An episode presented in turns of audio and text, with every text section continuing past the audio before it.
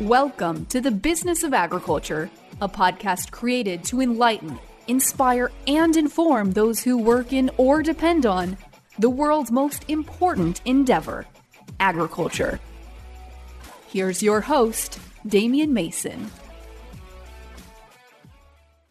Greetings. Hey, thanks for joining me here on the Business of Agriculture. It's me, Damian Mason, your host, that's going to take you through this wonderful experience we call a podcast. Hey, I'm going to talk to you today about tactics of the conflict industry and what we in agriculture must learn from the current protests. Uh, this is a topic that I'm sure a lot of people are afraid to take on, but it's something that's very important to me because I look at the protests going on that turned into riots, that turned into property destruction here in the United States. And I say, huh, I've been seeing these exact same tactics for years and years employed by organizations that oppose agriculture. Okay, so we're going to be talking about that today, and you're going to probably have your eyes open up a little bit like, oh crap, I never quite thought of that. Oh wow, that's an interesting point. Uh, the business of agriculture is now also a video. It has been since January, as opposed to just audio. So you can listen to it wherever you get your audio podcast. You know, SoundCloud is my preferred choice, iTunes, wherever you go, Stitcher. But you can also find it on YouTube. Just go on YouTube and type in my name, Damian Mason, and I'd love for you to subscribe to my YouTube channel. It's D Mason Comedy, and um, uh, also subscribe to uh, the YouTube channel. And then I'd like you to be listening to your stuff, watching the stuff there, and you can also check out the Do Business Better podcast. So this episode of the Business of Agriculture is brought to you by my good friends Harvest Profit. I have the script right here, but I'm going to go off script because I want to tell you about Nick Horob. He's a guy you can keep up with him on LinkedIn or Twitter or wherever you go with your social media and check out Harvest Profit or LinkedIn. Uh, I would like you to do that because also I'd like you to go to harvestprofit.com. If you have an agricultural enterprise, you are a business person, right? You've got all this money and you've got inventory, you've got inputs and outputs and cash flow issues, and my God, it's a business, right? So you need the right software solution to help your agricultural enterprise be all that it can be. Obviously, he's trying to set up a product that companies, agricultural enterprises, can use to be profitable, hence the name Harvest Profit. Check it out. I'll even give you a 14 day free trial. Okay, and if you are watching this on YouTube, I'm going to apologize right now. I didn't put goop in my hair. Feeling a little off my game. I'm trying something new trying to go without goop on Sundays. And I'm going to be putting my farm hat on here uh, when I get done recording this. So here's the point. We in agriculture have been fairly isolated and insulated, if you will, from all the riots and the protests that tend to be happening in urban and suburban areas, not exactly where we make food, right? But we've seen them. And there is a tremendous amount of similarity. In fact, it's completely identical of what organizations pushing social unrest the tactics they use and how organizations that oppose our industry, agriculture, go to market, if you will. You know, if it was a business, you'd say how they go to market. Well, frankly, it is a business. And that is what I want to make sure we completely understand. We in agriculture, we say things like, gosh, I don't can you believe the Humane Society of the United States is doing this? Yes, I believe every single thing that I see out of the conflict industry. So that's what we call it now. That term was given me. I did a speaking engagement for the Indiana Hardwood Lumbermen's Association, and they were on my podcast. In fact, you can check it out uh, back uh, a few months ago. And they said, you know, we deal with this a lot. And imagine, you know, we're in the logging business. We take logs out of a forest and we make them into wood products. You have two by fours, or so that you have a desk, or you have bookcases. And then every time they go about doing this, they are protested against. There's rioters. There's all this kind of crap because you're going to tear down the forest. Oh, we're all going to die. He says, you know what? It's not cause groups, Damian. It's an industry. It's how they make money. It is the conflict industry. And that's when I really started putting in perspective. I'm like, yeah, I've always known that these groups are profitable, but it is indeed an industry. I cover this topic in my book, Food Fear. And I would like you to get this. This is the complete book about the business of food and agriculture. It's about all the stuff that's going on. And it also talks about a lot of things that you're seeing right now.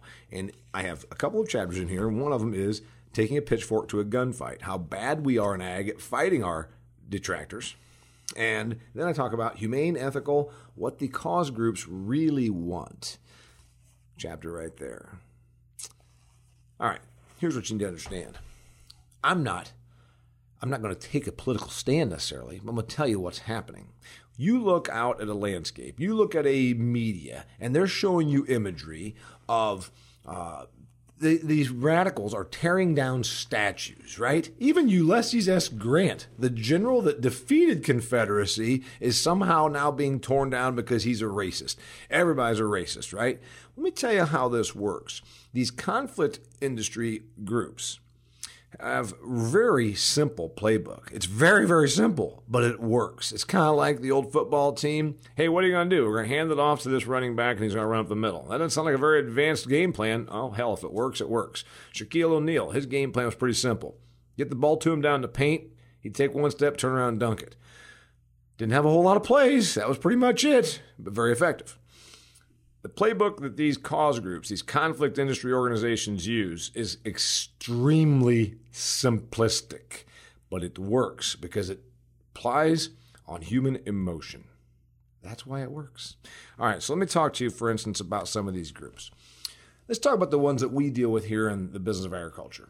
I'll name principally the animal rights wackos at Humane Society of the United States, uh, PETA, Animal Recovery Mission. That's the one that made a big splash last year here in my home state of Indiana when they got footage of somebody, uh, some guys throwing around calves on a dairy operation. It was very terrible to see that. And then, of course, you've got like Environmental Working Group. So let's talk about how these organizations are set up. First off, they are set up as nonprofits, which means they do not pay for all the money they bring in. And what these groups, maybe at one time, they were actually uh, cause groups that cared about this cause. But what happens is then they just become businesses. They just become fundraising organizations. The cause is still there, but you know what they do? They keep moving the goalposts and changing the cause because they have to stay in business. Let's use the Humane Society of the United States, for example. I've uh, put this in my book. Last year, the Humane Society of the United States took in annual annual revenue of 135 million dollars. You hear that? 135 million dollars. They list assets at well over 200 million dollars. They have 250 employees, most of whom are uh, Washington D.C. based activists and attorneys. What does the Humane Society of the United States do? If you are not in agriculture, and I encourage you to share this episode with your non ag friends, you don't know this. Most people say, oh, well, they take care of pet shelters. No, that's not the Humane Society of the United States. That is your local humane shelter. Humane Society of the United States spends less than 1%, less than 1% of their $135 million they took in last year on anything to do with sick pets or injured dogs. They spend their money filing lawsuits and paying for staffers. What do their staffers consist of? PR people, gifted PR people that know that you can craft a story and show an image of a chicken in a pin and uh, it'll get it'll evoke emotions for the non-ag consumer and they will send money. And when they send that money what do they do? They pay for more staff they pay to file lawsuits they pay to create a movement against modern agriculture particularly animal agriculture. 250 employees with a membership of 1.2 million that's what they say their membership is. They say they have 1.2 million members are out to dictate the diets, the eating, the eating for 330 million Americans. Think about that. Think about that arrogance. And they're very well funded. Let's talk about Environmental Working Group. That's the group that really got behind the anti Monsanto movement over Roundup herbicide, which is actually glyphosate, as you well know. When they teamed up with trial lawyers because it's not by accident that environmental working group and lawsuits are going hand in hand. The group isn't filing lawsuits, it's coming about from plaintiffs with trial lawyers. But just so happens that environmental working group has been involved in the two biggest anti-ag lawsuits going on the last couple of years. The lawsuits against Bayer Monsanto, which they started uh, a couple of years ago, and then their PR works at telling you how glyphosate is killing you, and then the trial lawyers come in and file lawsuits. They also in North Carolina targeted Smithfield, which is actually Murphy Brown down there. That's the farms, the pig farms, uh, for lawsuits. Okay, let's talk about the tactics. I told you I was going to get the tactics. I got an article that I've got going to be coming out later this week about this. If you're more of a reader, but of course you're listening and enjoying it right now. The tactics employed by these organizations are really th- these three things. They start by being irrationally divisive. I say irrationally because not a no rational person would ever, boy, that's really looking, look at that. That hair, shh, not putting goop in it today. This looks like it's kind of not there. It's like dry. I've been putting goop in my hair since the 1980s. Okay. Being irrationally divisive is step number one. And you're saying, what are you talking about, Damian? Okay, you've got a cause uh, and you want to sell it. And because you know that your employees and your ability to get, because what they really want is money. They want money, they want funding, and they want political power. That's what these organizations want. Humane Society of the United States wants money to pay their 250 employees.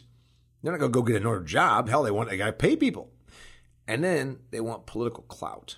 And so, with that money and with that exposure and with their movement, they get meetings with Congress people and they get interviews on media, and then they push their agenda power and money, money and control. That's what all these organizations want.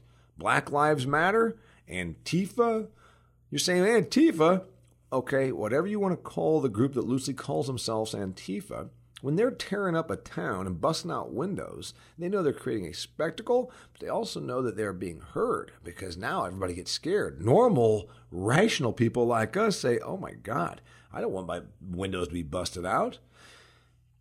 So that's what the angle is. First thing is to be irrationally divisive. And I mean irrationally by saying something like this You're either with us or against us.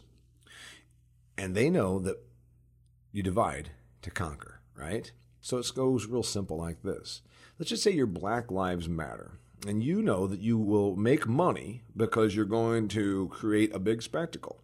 And then companies are going to feel as though they are compelled because you might get suits against them if they don't give you money.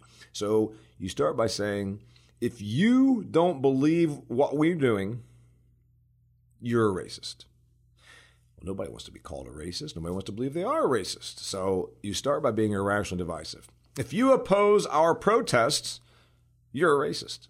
If you don't donate money to us, you're. And so it becomes this thing of you get the either or, and the either or is so outrageous but you don't have a choice. They don't give you the middle ground where most of us actually are. No, I'm not anti any other ethnicity, but I also don't necessarily want you out here like tearing down statues and be, and busting out windows. Well, if you don't if you don't support this, then you are a racist. So you see, we get the same thing in agriculture. It becomes really simple. If you don't support us, you are for factory farming where they harm animals. If you don't support us, if you disagree with us, that means you're for poisoning children. Do you see how this goes? Environmental Working Group came out after the Monsanto verdict uh, two years ago, and immediately, as soon as the first verdict, which was filed in San Francisco, came out and said, turns out we found glyphosate in children's cereal. There's poison in children's cereal. So if you are not anti Monsanto, you must be pro herbicide in children's cereal. You see, that's how it works. You make it so, so disparate. There's no way you, you, you, you will be viewed as the villain if you do not accept their terms. Somehow they get away with this. Not with me, because I tell them to go screw themselves, go piss up a rope, because I don't believe any of this. I say, no, I am not either A or B. I'm in the middle. But that's the angle. Be intentionally and irrationally divisive to where you give people no choice. If you do not agree with us, if you somehow oppose us who are opposed to you, it means you are evil. You want pigs to suffer. You want children to have cancer. You want, uh, you know, on the racial thing, whatever that thing is, you're a racist. That's the angle. Be irrational divisive is step number one. They do this every. If you watch anything, pay attention. It'll be this or that. Ties right into how most humans really are wanting to go with a simple A or B. But there's not A or B. There's a lot of gray area in life. And on these causes, they paint the picture so that if you do not support them or if you even somehow speak out against them, you're an awful human being. You're an evil human being. You are a racist. You're uh, you're abusing animals, and you want to uh, poison children. Tactic number two: use the willing media. Ladies and gentlemen, the media is not the news, and the news is not the media. Please understand that. And don't pretend it's only the way it is now. It's been this way forever. We have more of it now CNN, MSNBC, 24 7 news cycle. Do not ever believe that the news is actually what the media is putting out there. The media are large multinational corporations in many cases. They have shareholders that want to get a return. The media is a selling forum. The media is a selling forum to sell advertisement. To get advertisements, you have to get eyeballs. You have to have people tuning in, dialing in, clicking. How do you do that? You put out sensational stories that the people will tune into. Fear and conflict. Those are the two basics of humans. You know what? Humans are gossipy. They like to talk about money, sex, that kind of thing, other people's business. But when it comes to their media, you know what they love? Fear and conflict. I tell you, I wrote a book called Food Fear, speaking of fear. It's also time for me to remind you that this podcast, this episode of the Business of Agriculture, is brought to you by Nick Horob and my friends over there in Fargo at Harvest Profit. You can check out harvestprofit.com. It's a software solution for your agricultural enterprise so you can manage your numbers and make yourself more profitable. You're beyond just scratching down stuff on a seed corn notepad in the glove compartment of your truck, right? So it's time to get the right software to make your business thrive. Nick and the people at Harvest Profit operate from Fargo, but it doesn't matter where they are because you can use their product no matter where you are. They're in 24 states and six provinces. Or maybe I got that wrong. It might be 26 states and four provinces. Step it up, Canada. Step it up, Canada. We need a couple more provinces for my friends at Harvest Profit. Okay, the second one is use a willing media. The media wants to put out stuff that is going to get eyeballs. And if you are a cause group, you have the perfect solution for them because you're selling fear and you're selling outrage and a spectacle. And that is what these groups have learned to do. There's a reason PETA, People for the Ethical Treatment of Animals, will show up in the downtown Indianapolis, let's say, and they'll have a chick with uh, no clothes on in a, uh, in a, in a cage. It's a big spectacle right? Got some girl in uh, in no clothes uh, in a cage. What the hell? But you know what? The media shows up because it creates a stir, and they know that your eyeballs will be tuned in because it's the sideshow. And what happens? Then the people that are already their base, because that's the other part of this, you've got to always understand that they have a base. You're not going to be a member of PETA. Damian Mason's not going to be a member of PETA. But there are people that have given them money that fell for their gimmickry once before. And by golly, it's been two years since I donated to PETA, but they're down there and they're working so hard. And look at that. There's a naked girl in a cage and, and they're and they're saying that they're going to keep factory farms from coming to Indiana. I've got to donate. That's the angle. That's how this thing works. So, using the willing media. And we in agriculture out here, unfortunately, not being so good with the media because they don't come out here and say, oh, here's a story about these farmers are really doing a great job. They're conserving more than they ever have, using less resources to produce this many calories than we've ever used. We are doing a better job for our soil, we're protecting our streams. Oh, but that's not a story. Story has to be that this Guy over here had an employee that threw a calf around and we caught it on video. That's a story. Fear and outrage, right? Conflict, it gets eyeballs. So the conflict industry has learned very effectively to use a willing media. Now, it doesn't hurt that many of these causes lean left and much of the media leans left. You can get mad at me all you want, say I'm making a political statement, but it's not a lie. Do your research. The media really ends up being a marketing arm for these cause groups. And it doesn't matter whether it's the people that are protesting right now, tearing down statues of uh, Robert E. Lee, or the people that are out here uh, destroying farm property. You know, that happens in our industry. Activists pull in, uh, open the gates, let your animals out, cause you harm, financial harm, destruction, vandalism. And the media will report this because the media becomes the marketing arm. The media doesn't do this because they hate us per se. They do this because they know that this is an answer to get eyeballs. Again, selling outrage, fear, conflict. People will tune in. Uh, tactic number three. Forgive me as I sip my Coca Cola. Tactic number three of the conflict industry. This is as old. This is as old as can be. Hit weak targets. Hit weak targets and cause friendly locales. Okay, the Environmental Working Group filed a lawsuit against Bayer Monsanto. Where did they do that? They didn't start in Des Moines.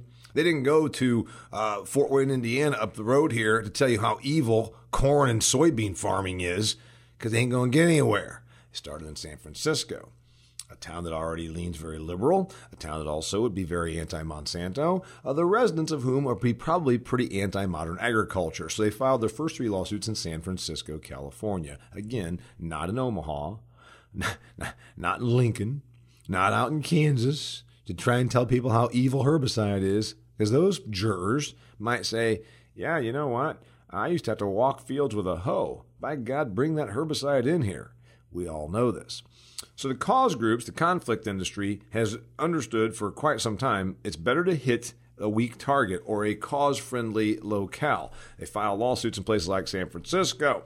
In, Calif- in, North Carolina, when the Environmental Working Group, working with trial lawyers to try and uh, basically destroy hog farming in North Carolina, the number two hog state in the Union, the lawsuits went to Raleigh. They did not go to the small towns. They went to the big towns where there's a chance to get a jury that's going to lean more anti agricultural. They hit soft targets. They hit weak targets. They go to cause, the, the, causes go to the towns and the locales that are going to be more friendly to them. When the Humane Society of the United States uh, wanted to start legislation against using farrowing crates. They went to Arizona. I know a little bit about this because I have an Arizona house. And you know what? Arizona does not have hog farms. So you can pass legislation that nobody cares about in Arizona because there's like 40 pigs in the whole damn state. But they didn't go to Iowa or Minnesota or where we actually produce hogs because they knew they'd get such a fervor. And then the idea is they start in this locale and then parade their success around to the rest of the country and say, look at what happened in Arizona. If the good people of Arizona outlawed pig farrowing crates or gestation crates, you know what you should do? You should do the same thing. So they start in the friendly locale that's friendly to their cause or that there's no opposition. It's a weak target. And then they extrapolate. That is tactic number three of the conflict industry. So I've seen this, for instance, you're seeing it also. Great example.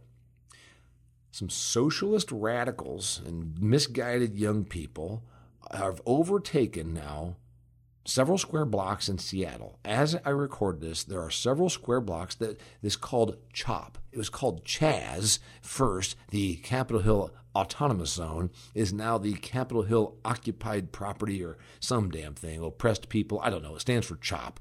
Uh, it says CHOP. There's a reason that is not happening in Huntington, Indiana, my factory and farm town. The law enforcement in Seattle has not been dispatched. They were told not to go in there. The mayor leans very much with these radical socialist agenda. So the governor of Washington does as well. There's a reason that this is happening in places like Washington State. There's a reason that that statues are being toppled in Portland, Oregon, but not necessarily in, uh, shall we say, Moro, Oregon, where I have done a speaking engagement for wheat people, because the activists know that they're going to be run out on a rail if they go to the wrong place. Now you understand. Tactics number one, two, and three of the conflict industry and what we see in agriculture. Now you're saying, David, what should we do about this? Well, first off, we in agriculture need to expose these organizations for what they are. We do a terrible job of fighting. We also do a terrible job of exposing. We always say things like, we've got to educate the consumer.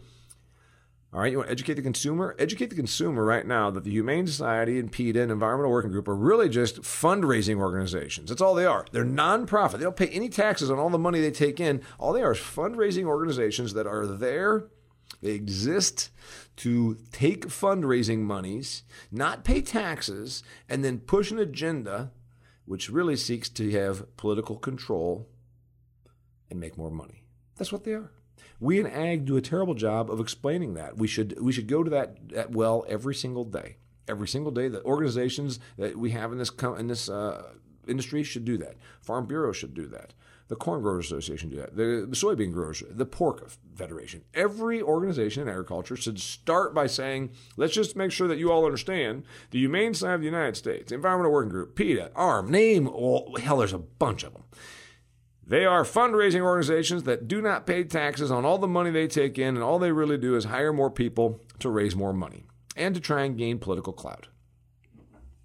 That's step number one. Step number two, understanding their tactics. That's why I recorded this podcast, so you would understand their tactics. I've been studying this for quite some time. It's very, very simple playbook, right? You start by being intentionally and irrationally divisive. If you don't agree with me, you're a racist. If you don't agree with me uh, that that I want to shut down chicken farms, it means that you are for the death uh, and and handicapping and harming and physically harming uh, animals. If you don't agree with me, it means you want to poison children. You start with this bold, ridiculous, irrational, divisive position, and then you make it so that others are scared to join, uh, to not join you, or to even voice any concern against you. That's what the problem is. Nobody in our industry they think we shouldn't. Well, we should just leave that alone. I don't know. No, we shouldn't. We should punch them in the face. We should be more in their face. There's another thing about this also these organizations have gotten so good at being intentionally divisive and then so good at gaining political clout that now they do a thing where they threaten to boycott you. They just they don't they don't just try to harm your business legislatively and by carrying signs. They try then to organize a boycott of our products. Protesters for these animal rights wackos will go into a grocery store and stand in front of the milk counter, or uh, in front of the, the milk coolers, and in a some suburban housewife just trying to go in and pick up milk for her family, they shout her down. Well, she ain't gonna buy milk there. That's intentionally divisive. It's actually disruptive and illegal. But we allow it to happen. Tactic number one irrational divisiveness. Tactic number two, use a willing media. The media loves conflict and fear. The media will push outrage because that's what they are selling. You see, this is a business of outrage, and the media does a very job being their willful bidder, free advertisement essentially for the cause. And then C, as I said, that's the big one. They don't go, they don't go to your backyard necessarily. Now they'll go out and protest. They'll go out and protest your chicken barn but they're not going to push for legislation against poultry in uh, a place that's a huge poultry producer. Although they did do that to California, because again, you've got a target friendly environment, a cause friendly environment. This is a business. That's the thing that we must understand. And whether it's Black Lives Matter or Environmental Working Group, their business model is very simple. You create the outrage, you hire staff, and the staff then uses willfully willfully volunteering people to come out there. When you think about it, there'll be thousands of people at some of these outrageous protests, and they're not being paid. Now, some of them are, but you use them as Lenin called them, the useful idiots. Think about this. You're out there, you're Humane Society of the United States, you're 250 employees, you're making money. You just keep putting this thing out there that gets your base stirred up, and you keep them stirred up, and you tell them they're accomplishing something great. You tell them they've done something good. And then they'll keep coming back because it's their cause. So you see, cause groups have the members that are cause oriented, but the organizers want two things. Don't ever forget it. They want fundraising, which means money, and they want power. That's it. Don't ever think the cause is as pure as the cause. The cause needs the cause because that's their business. Just like your business is farming or selling seed or whatever it is you do within the business of agriculture, their business, the way they wake up every morning and think about it is they have to go out and make money and seize power, and that is what the conflict industry is. It's an industry. I'm Damian Mason. Thank you for tuning in. I would like you to pick up my book if you have not done so. You can buy it as an audio book, as an ebook, or as a hardcover, and I have two chapters devoted to this very very topic in there. Thought it was a very timely time to discuss this because of what's going on. Statues being toppled, vast demands being made. We need more laws. We need more regulation. We need more. Doesn't it sound a lot like what's going on? Look at California agriculture. It's the same thing.